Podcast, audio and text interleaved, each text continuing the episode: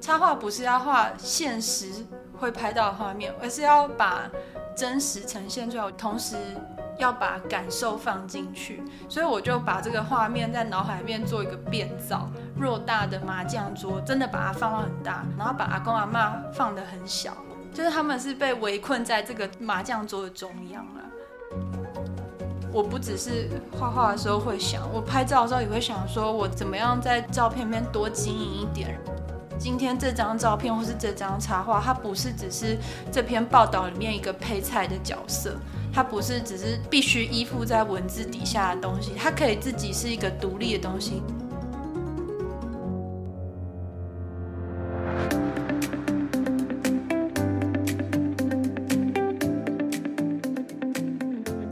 大家好，欢迎来到愿景花生堂，我是愿景工程的记者怡轩。今天邀请到的来宾呢，是我的好同事静怡。先请静怡来跟听众朋友打一下招呼。大家好，我是愿景工程的摄影记者静怡。对，呃，我进院影之后，发现大家都卧虎藏龙，这是我们之前录音前也聊到的，静怡成为我们第一位来专访的同事，太惊了。非常的紧张，这样子。那就是我进愿景之后，发现我们很多同事都有一些很神奇的技能点。像今天我们邀请到静怡嘛，静怡她是摄影记者，但是呢，就是你还会帮愿景的一些新闻专题或者是专栏文章画插画。那我自己是比较偏向用文字思考的人，所以我就一直很好奇，就是不知道静怡的工作中这么多的图像，呃，从你的眼睛看出去的世界长什么样子？对，那今天就很高兴可以邀请她静怡来到花生堂。那一开始就要问啦，为什么一个摄影记者会为报道画插画呢？这一切是怎么开始的？其实就愿景来说，我们对插画的尝试也是去年才开始的，过去其实很少做。其实这个整个提议也是我开始的，不是说走投无路才去找了插画，而是因为觉得插画好像可以为报道带来一个更新的视觉。其实我从小就学画画，我从小学三年级开始念美术班，一路念到研究所毕业，所以我其实我画画的资历大概有十 几年哇，所以我一直以来都是图像思考了，这对我来说是很自然的事情。而且其实学美术的背景有一个很重要的训练，就是你要会很多种美彩，很多种技能。那你不一定要很专精，可是你要会运用它。所以其实。一直到小时候学画画，到后来可能学了摄影，或是学了影像，对我来说，那些都是我手上有的工具。所以我在去想一个报道的视觉的时候，我是灵活的把这些工具都拿出来看，可以怎么搭配，或是选择哪个工具会更适合这个报道。去年我们是从照顾杀人这个题目开始使用插画，这是第一次。其实就是因为。照顾杀人这个题目其实已经太常见，这几年我们常常看到很多照顾杀人的新闻，就是大家很常见一些证据的照片或是出庭的照片，因为它不是一个很新的题目，如何在端出来之后可以让读者有新的看见，是让人更有感的，所以选择用了插画。嗯嗯嗯，那我先跟各位听众介绍一下，就是说，呃，照顾杀人这个专题呢，如果你点进去的话。你一开始就会先看到一张插画，就是有一个男人呢，他紧紧抱着一个坐在轮椅上的老人。那他抱着那个老人，可是他放在老人背上的两只手是被一个粗大的麻绳，就是紧紧的捆绑住。那如果你看整个专题，就是几乎从头到尾都是这种插画的形式去贯彻大家看到的视觉嘛。照顾杀人这个题目，大家都知道，如果会发生照顾杀人这件事情，通常那个现场是已经过去了。我们在媒体上面会看到这些新闻的时候，事情都已经发生，所以我们不可能再回去现场。即使我们再去访问活下来的当事人，或是他的周遭的亲友，我们都只能借由他们的口中去回复那个现场，不可能再回去看到。所以，其实去年在做这个题目的时候，一开始就知道不会有画面了，就是摄影可以去发挥的空间其实很有限。因为去年我加入这个采访的时候，其实有很多个案，他们都已经追踪一年多了，然后他们也会去旁听出庭的状况。但是在那之前，我通通都没参与，我都只所以，所以我其实，在加入这个专题的时候，觉得很慌张。嗯，然后而且我又知道这个题目，我我加入之后一定也不会有画面可以拍，所以。还蛮早就觉得说，可能需要借由插画，或是动画，或是其他辅助来把看不到的现场放出来。可是要怎么放出来，就是我们那时候都还没有很清楚的想法。但就是最后我加入之后，只剩下两场采访了，一个是要去高雄的大树。呃，我们在我们的故事里面有提到，就是有一个儿子带着老父亲去自杀之后，他自己在。大树的铁桥上吊自杀，然后另外一个故事是我们透过社工他们告诉我们的一个个案，是有一个失智症的阿公，然后他常常年照顾他的老伴，他每天都会推他到台东的那个海滨公园看海，可是就是曾经好几次想要带着他的老伴跳海，社工有告诉我们，就是他也有很多记忆很错乱，可能他有。在他照顾很辛苦的时候，殴打他的妻子的一些故事。那时候因为时间已经非常赶，我们就兵分两路就去了现场。那在去之前，我们就讨论说，既然我们一定会去到案发的现场，去走这些人他们在濒临崩溃前最后的那一条路，我们把自己带入成那个人，去想象我在那个当下，如果我是他，然后我在这样的情境里。可能是我要去自杀前的最后一条路，然后我看到什么东西让我有触发了那个感受，那影像就去拍那个东西，嗯，然后也把那个他们最后的那一条路的那个场景给拍下来。当时就是只有先想要这样子，那就去了。然后 我觉得去蛮好的，因为这对呃，我觉得摄影记者最棒就是可以去现场。那即使是这个现场已经过去了，可是我们在那个现场可以找到很多有灵感的元素，比如说我们在大树的铁桥的摄影阿菜，他就拿着摄影机这样子跟着。原本他们去访问那些警察还有邻居，他们去还原当时可能的现场是怎么走上去上吊自杀，然后他就录了一段走过去的路，然后以及那个空旷的停车场什么人都没有，你就可以想象说他在要去赴死之前那条路有多无助。然后我们在台东的时候，在那个海滨公园，就是我去看那个海滨公园，那个海浪非常的。汹涌，然后一直要把石头给淹没，我就可以想象，哇，那那个在台东的那个阿公，他每天带着他老伴来到这边，他可能就是想象他自己就是抱着他老伴站在那个海上的石头上，好像快要被海浪给吞噬的那种感觉，就是那些很多的场景，它会触发我一些想象，那些想象可能不一定是。还原那个现实的样貌，可是它很贴近这个故事的真实。嗯嗯嗯，你刚刚提到的那个阿公的案例啊，是我自己在看《照顾杀人》这个专题的时候印象很深的一段，因为那一段其实是一个影片嘛，那个影片一一出来的时候就是一片大海，然后海浪就是这样子潮起潮落，然后再拍打的声音，然后慢慢你就可以听到一个阿公的声音，慢慢在讲说他跟他太太的故事。然后以及画面就慢慢出现了一个绘画的动画，对，然后就看到呃两个老人这样互相扶持，走着走着，其中一个应该就是那个太太，那个阿妈，她就慢慢的有点走不住了，然后整个人就慢慢的这样倾倒，对，然后你就可以看到阿公就是用他的声音吧，就回忆这一切这一些照顾的经历，然后我那时候看的时候觉得有点伤心，可是后来就看到说，因为那个时候。他们在照顾的过程中，他一直会想要带他的老伴去跳海，突然整个很复杂的心情就会涌起。这是我在作为这篇专题的读者的时候，所感受到一个很深刻的心情。这样，嗯嗯嗯嗯。我觉得去现场除了看到这些场景之外，还有个很重要的元素，就是我们去访问很多他周遭的邻居跟。有介入这些个案的社工或是团体，然后从他们的口中去还原那个画面。有一个让我最深刻的体感是，嗯，我们去大树访问那个自杀的儿子的这个案子的记者施凯，有看到当时。这个儿子他要去自杀前写的那封遗书，这因为这案子当时很轰动，有很多报道，然后每很各家报纸其实都有引述那遗书里面的两句一两句话。我看过，我在他们去采访之前，我就已经看过那些报道了，我大概知道是什么样的状况。可是石凯给我看到那个翻拍了遗书的那张的照片的时候，我突然很震惊，因为我突然发现，哎，对，遗书是用手写的。哦，就是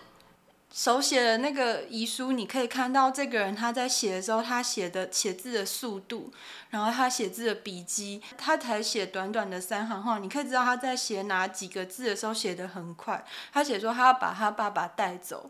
然后这一切他承担这样子。他很简单的几个字，可是你可以看到他。仿佛可以看到他整个人生前最后在做的这一件事情。后来笔记这个元素就让我整个概念变得比较完整，就是我要用画，可是我要用铅笔的线去画，因为我想要让铅笔的线去带出一个人的痕迹的感觉。我觉得整个专题的视觉啊，都应该要用这个铅笔的线去把它串联起来。照顾杀人这个故事里面的人，其实都已经不在了，或是现场都已经消失，事情都已经过去。可是我们怎么样再回去看到这个现场里面的人？他会需要透过这个铅笔的线去让人现身，然后不只是把它画出来，是要让人可以去感受到这是真实的人，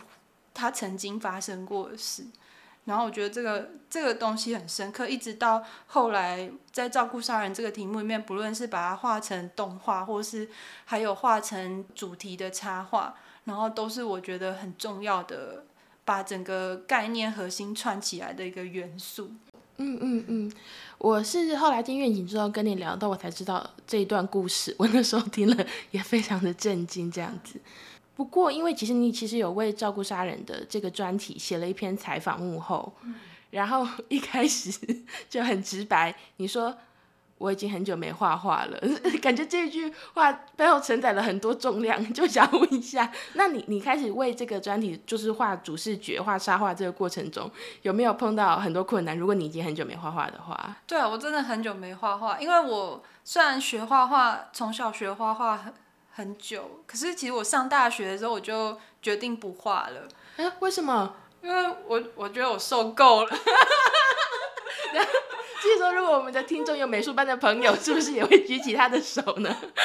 而且我一上大学，我大概只再多画一年，我就把我画具通通送给我一些那个表弟表妹啊，他说：“哎，你们上学不用再买画具了，通通拿去用。”我不是很会画画的人，我我有这个工具了，然后像我刚刚说这个技术，我们都每个都要掌掌握嘛。这个工具我已经拿在手上了，可是我没有想要继续用画画来作为主要创作的素材，或是我觉得我我其实不是这一块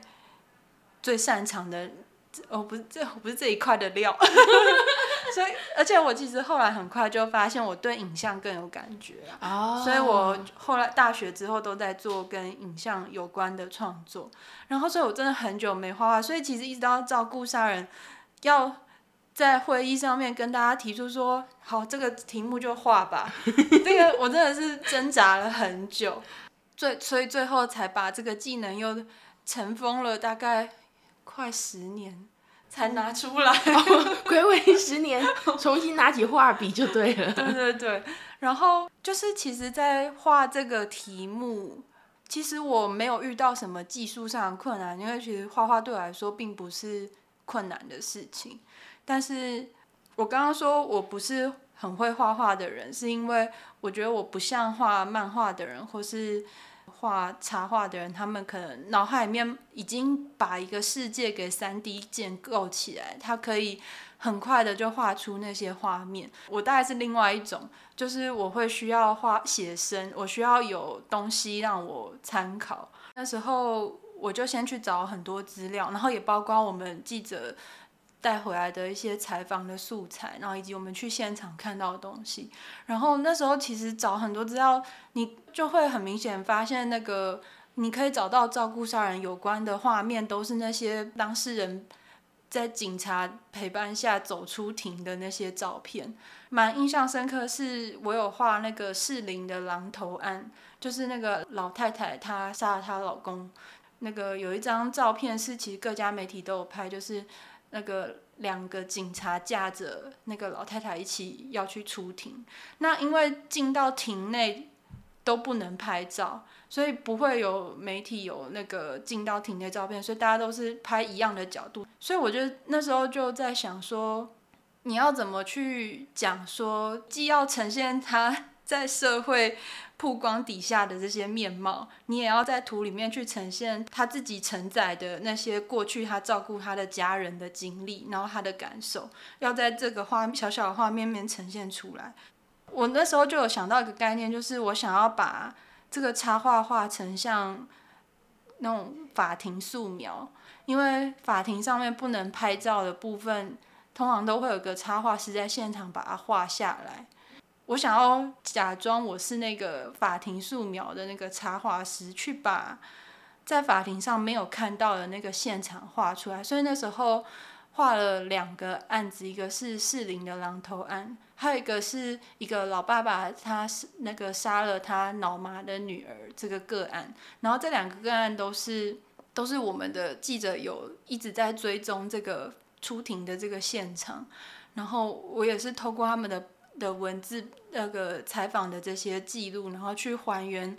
我觉得在庭上会是什么样子。你如果看那个画，你会知道，我不是单纯去把那个庭的现场还原出来，就是我想要把我看到很荒谬的这些状况也一起同时并列在画面上。就像爸爸杀死脑麻女儿这个个案，那个我是有一个方框把他们。框住的地方跟没框住的地方，你可以看到框住的地方，它就是在那个出庭的现场，仿佛就是有一个人把这个现场拍了下来。可是你没看到的这个景框之外，那个爸爸是牵着他的女儿，他是一直都没有把手放开，即使他已经带走他女儿的性命。然后在适龄狼头案那张画里面，我是直接把各家媒体都有拍到那个。那个警察抓搀着老太太去出庭的那个画面给画出来，就是画的跟那个媒体用的照片一模一样。可是同时，我也把他照顾的他的老伴也陈列在画面当中，然后好像是两个警察，他们是已经跨越了那个老先生，他们就是要带着他往前走，可是老太太是被挡在老先生前面走不过去的。就是同时在那个画面里面，我想要去把。我们可以看到的新闻画面跟我们看不到的部分，两者把它重叠在一起。哇！我现在听完觉得好玄妙，因为像我，因为我真的不会画画，对我那时候看到只是觉得说画画好好，可是我不知道背后的功这么多，背后的思考这么的这么的丰富。这样，那但是因为其实除了照顾杀人的专题，就是你还有负责乌夫同专栏的插画，我也有跟进合作专题，在这之间你都有很主动的说，哎。这个专题有没有需要画插画？所以是越画越起劲嘛。因为前一个前一个题目提到好像画画很难，然后因为照顾杀人要画，就接下了这个工作。但是现在感觉好像你又重拾了热情，有吗？有吗？绝对不是。就是我觉得，嗯，我真的没有那么会画。就是包括后来我们还有好几个题目都有用插画，有时候我会觉得那个题目。如果只是因为没有画面而只好去找图库的那种配图，我觉得太可惜了。哦，我不想要让这个报道就因为被一个图库配图给给埋没掉，我会觉得很伤心。然后，所以我们后后来也慢慢的会把插画列为一个选项。照顾上来用插画，这个是一个很。很跨很大一步的决定，因为我们那时候决定要在报版上面用插画，而且还用还放在头版上面。那时候是大家一起去争取来，然后最后大家觉得说，哎，真的效果很好，因为真的有让读者在照顾上这题目上面看到新的面貌，就大家一起会觉得啊，这个东西真的是很棒的选项，我们之后也可以一起再有更多新的尝试。所以其实应该是大家太起劲，我我其实还好，我是画完照顾上我就决定我不要再画，但是因为嗯。就是其实愿景这几年关注的题目，有有一些题目它其实是需要保护当事人，然后比如说我们去年做障碍女性 No Miss No，然后还有年轻照顾者，然后这些这里面其实有一些，比如说受害者或是呃未成年者，他们是需要需要受到保护嘛？那除了我去用去识别的方式帮他们拍照之外，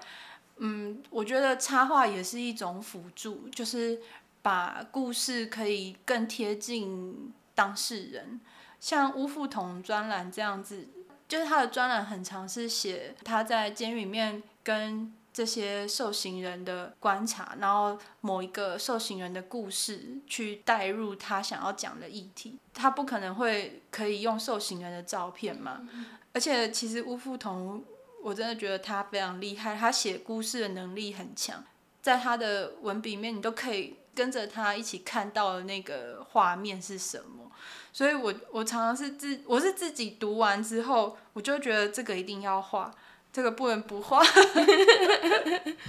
那我这边先插播一个小故事哦，就是刚好吴富同专栏最新的一篇文章呢，叫做《这天坐牢被当成可以过得比较好的选择》。吴富同他用一天的时间陪一对阿公阿妈，就是申请各种福利服务的故事这样子。然后因为这一篇当时哦，这边是我负责编辑的，那因为当时吴富同社工有附上照片，所以。我原本以为这一次没有插画，后来。静怡说：“哦，这个图已经配好了。”然后我就打开页面来看，结果我就惊呼，就是因为我就看到了那个主图的那一张插画，然后我觉得画太好了。我不知道你记不记得，哎，后来就是我们在公司碰到的时候，我都给你手比大爱心，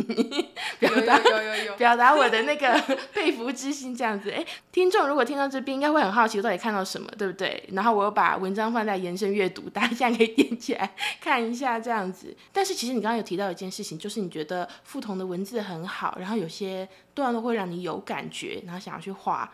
好，这就是我开始我不懂的领域了。什么叫做有感觉的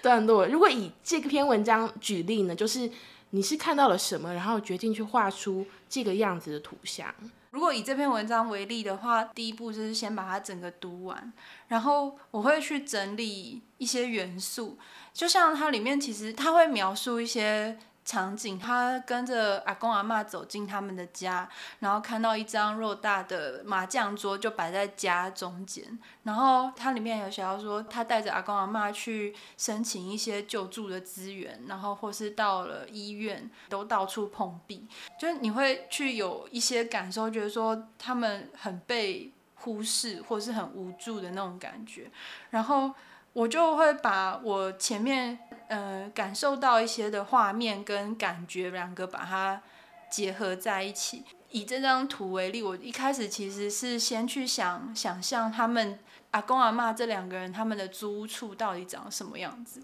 那我在想，可能是一个灯光很昏暗，客厅只有一扇一个照明，那个照明就是唯独照在那张麻将桌上，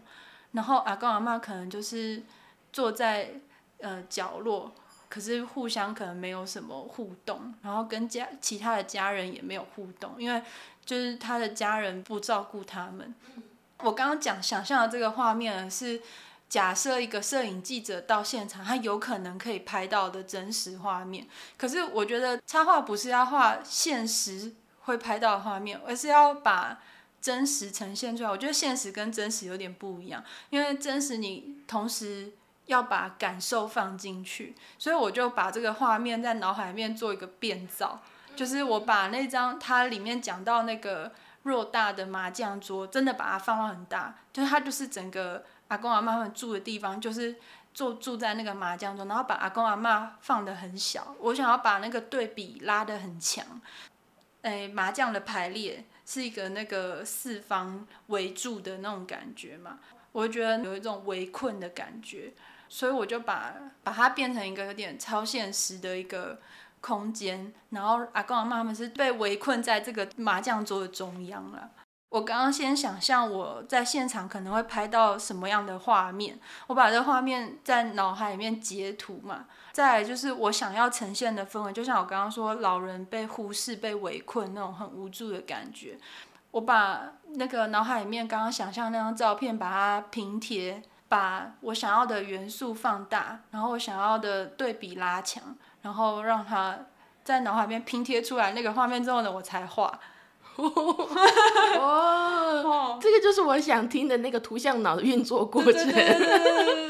好不可思议哦！你刚刚讲的这一段都是在脑海中就是自动发生的吗？对，就是我会先在脑海里面想好之后呢，我就会去找资料。呃，其实我不会打麻将，所以我需要 我还需要搜寻麻将桌的图片，然后再来就是搜寻老人的照片，所以我去搜寻最符合。我需要的那种情境的老人的姿态，然后再稍微把它变造，然后再画下来。所以我画一张画真的花很长的时间。可是其实五幅同砖我都画很快，因为我觉得会写字的人太厉害了，就是他可以马上让我在前面脑海面做拼贴的那个过程速度很快。我我我好像可以感受到他写说那个被当成赌场的家的时候，我看到这段这句的时候。我就有感觉了哦，原来是这样。我觉得你，可是我觉得今天现在录到这边，不知道听众有没有这种感觉？我觉得你太谦虚了，你超厉害好吗？你从前面一直一直讲说，其实我没有那么会画画，又说啊会写文字的人好厉害，你才厉害嘞，这太强了。其实我刚刚听到一段话，我整个。你说现实就是可能我们如果去到新闻现场，我们可以看到眼睛可以看到的东西，可是真实还包括别的，例如说阿公阿妈他们是住在这个房子里面，那个麻将桌当然不可能跟他们的房子一样大，但是这个家被当做赌场的时候，其实整个麻将桌就是一个围城把他们困住了，这样，就是你怎么意识到说这两个是不同的？然后我们有时候在图像呈现上是需要呈现真实，而不只是现实而已。嗯，因为。呃，应该不是说摄影只能拍到现实，摄影当然也有某部分的状况，你可以去经营那个画面，把真实带出来。就是，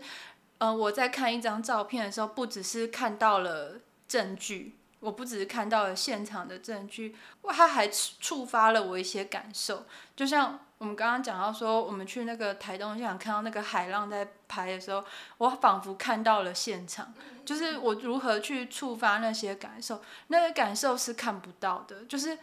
我觉得在不论是照片或是插画，都是我觉得最终的目标是希望它不是只是把证据画下来，它是可以去触发读者看到。看不到的部分，触发感受这件事情，这个动机是很重要的。嗯嗯嗯，对对对对那我就很好奇啊，就是这个 sense 是怎么培养的呢？还是天生的？没有。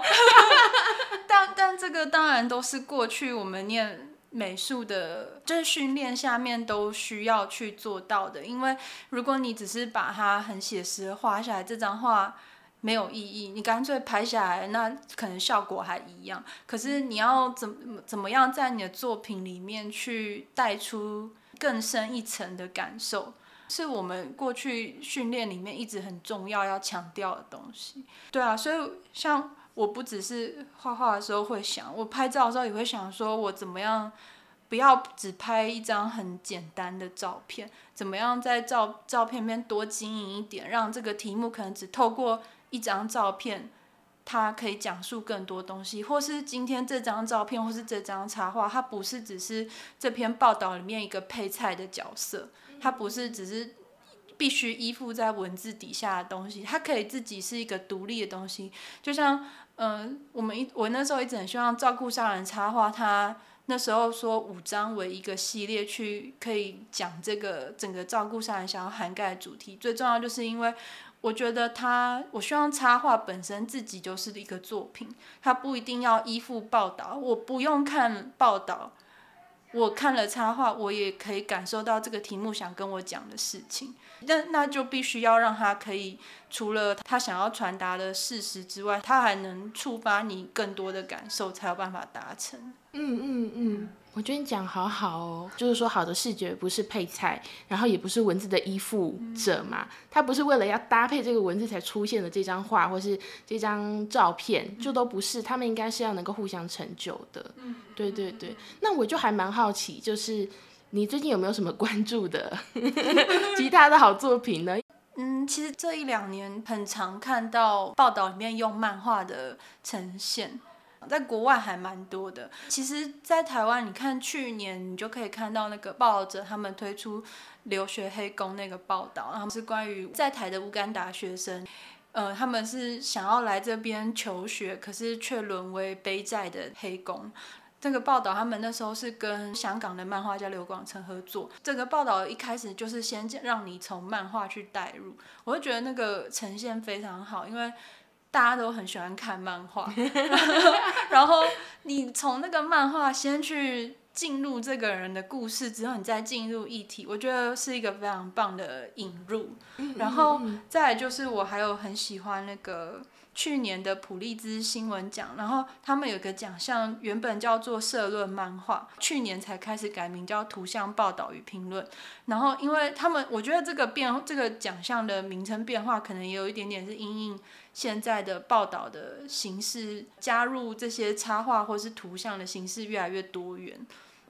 所以有这个名称的改变。那去年的普利兹的这个奖项得奖作品，也是一个漫画报道。它叫做《我如何逃离中国的集中营》。这个报道它也是用像是用手机阅读漫画那种形式的漫画，你可以在手机上面这样子往下滑，然后就可以把整个漫画看完。然后这个报道很单纯，它就只有这样子，它没有再搭配其他的文字什么的。可是就是你光是看那个漫画的过程，你可以感受到很多。他想要借由这个故事，或是图单纯的图像，想要传达给你的东西，不论是你从他的漫画里面可以一直看到监视器，然后一直看到红色的元素，就是我觉得图像有时候可以讲的事情不比文字少，有时候可以比文字更多，然后有也可以去补足文字没办法讲到那些很优美的部分。它也是一个有。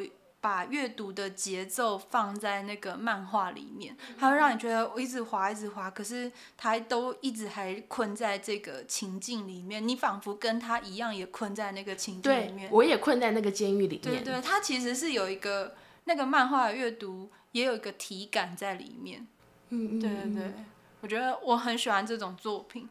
所以我会觉得漫画也是。我在愿景之后很想尝试的东西，我现在到处在找题目，想要置入说，哎，这个题目来画个漫画，感觉很赞。可是会不会现在又说出来之后又变另外一个压力？就是我当然是找人画，我不会画漫画啦。那除了刚刚提到的那两个新闻报道之外，你还有别的会关注的一些可能媒体啊，或是？嗯，媒体以外也可以，有没有一些相关的内容会让你可以累积你整个视觉灵感的？我觉得国外他们在报道上面的视觉的尝试很多元，然后像我很喜欢看纽时，大家可以去搜寻纽时有在去年年底的时候有出一篇叫做《二零二二年最让人印象深刻的报道插画》，然后点进去看，你会觉得很。很惊讶，它它里面根本不是只有插画，它里面还有很多，比如说三 D 动图，或是三 D 建模、插画、水彩、素描都有。然后你可以想象的，跟你想象不到的尝试，他们都会做。就是我很喜欢他们在报道上面的视觉尝试非常多元。那有些有些时候，你光看那一张图，你就会对那个题目很有有很多奇妙的想象。因为我看到你推荐这个之后，我就去找那篇文章来看。然后其中一张图，整个让我觉得太妙了。就是有是去年五月的时候，有一篇文章叫做“呃，Are you happy your boss is asking？” 然后大家就是在讲说，就是有一些企业声称他们会设置让员工有幸福感的那个工作环境，嗯，就例如说办公室会有很多零食啊，然后会一办一些品酒会啊，还会有游戏区等等的。但是员工真的想要这些东西吗？其实不一定哦，说不定他们只是想要加薪，或是你让我工作少一点，不要一直把我绑在办公室，让我可以回家，就是好好的跟我的家人共度这个时光。嗯。那那一篇报道一开始就会有一张插图的，它就是一个六个漫画，然后是一个坐在办公桌前面的女生，她就拿着那个黄色的马克杯，然后前四个就是她在拿那个马克杯喝东西嘛，然后马克杯上面有一抹微笑，就挡住她的脸的下半部这样子，所以感觉他好像就是很快的在工作，因为他在笑嘛。然后可是最后两个，他就把马克杯放下来，你就可以看到那个眼睛下半部那个脸。整张脸是一张很厌世的上班族的脸，就是大家可能最常在礼拜一下午两点之后，你去看你的同事，大家就是这个表情。嗯嗯嗯然后我觉得好妙，就说你以为他开心吗？他一点都不开心，他很累这样子。然后这六张图就道尽了千言万语。然后我就是看到这个图，我太喜欢了，我就点进去把整篇文章看完。这样。嗯，我还有一个那个在纽时那篇那篇回顾二零二二的插画那篇，滑下去看到第一篇他推的那个。报道是在讲全球暖化，然后那个我也很喜欢，因为那个报道点进去看，你看到第一张那一张图啊，它就是它是一个会动的图，然后就有一只瓜牛在很缓慢的前进，可是它背后那些树啊山啊都在燃烧，你就觉得哇，我完全懂，就是这种缓慢前行的速度，我们怎么能应对全球暖化？那种哇，那个复杂的情绪全部都交杂在这个缓慢的瓜牛身上。你就看一张图，然后那张图好动元素好简单，就是一只瓜牛非常慢的在往前爬，你就可以感受到。那哇，那样那个插画我就觉得太神了，怎么会想得到？对啊，我觉得我就觉得太太精妙了。就是说，反正你真的要呈现图像，你怎么样抓住那个关键点？对，然后把它呈现出来。反而不一定是你的手法要多么的华丽哦，就是其实你是抓到那个最关键的元素，你才能够产出这个最击中人心的一张图，一一张视觉这样。然后我还会看《纽约客》，像《纽约客》本来就是很善用绘画在他们的刊物上面，他们封面也都是用画的嘛。然后《纽约客》有一个我跟玉芳都很喜欢的一个那个栏目，叫做那个 Over Her in New York，就是。他们派了漫画家去当漫画记者，然后他们派好多漫画家在路上去偷听纽约的街头大家都在聊什么，哦，好嗨啊！对对，所以这个 这个专这个栏目里面的内容全部都是也是条漫，它是很多个在路上听到的很多小品的故事，就是截取一些对话的片段，你就觉得哎，好好有意思。嗯嗯嗯。哇，好棒哦！今天挖到很多宝。就像我一开始讲，我真的很好奇静怡平常都在看什么，然后怎么有这个摄影眼又有画画的眼睛这样子。对，然后今天聊很多，收获满满这样子。耶耶！那很高兴，就今天邀请静怡来聊。就我觉得我们今天先收在这里，如果之后还有别的 娃娃的问题要问你，我们再来录一集这样。好。好好好，那我们今天的节目就先到这边。如果你对今天的节目有什么想法，欢迎来到愿景工程基金会的 IG 或是愿景花生堂的各大收听平台留言给我们。那谢谢静怡今天来到节目中，我们下次见，拜拜，拜拜。谢谢大家收听愿景花生堂，这是由愿景工程基金会制作的 Podcast 频道。我们是一个报道公共议题，也举办实体活动进行倡议的非营利媒体。如果你喜欢我们的节目，欢迎订阅、分享、留言，也欢迎小额捐款支持我们，继续为重要的议题发声。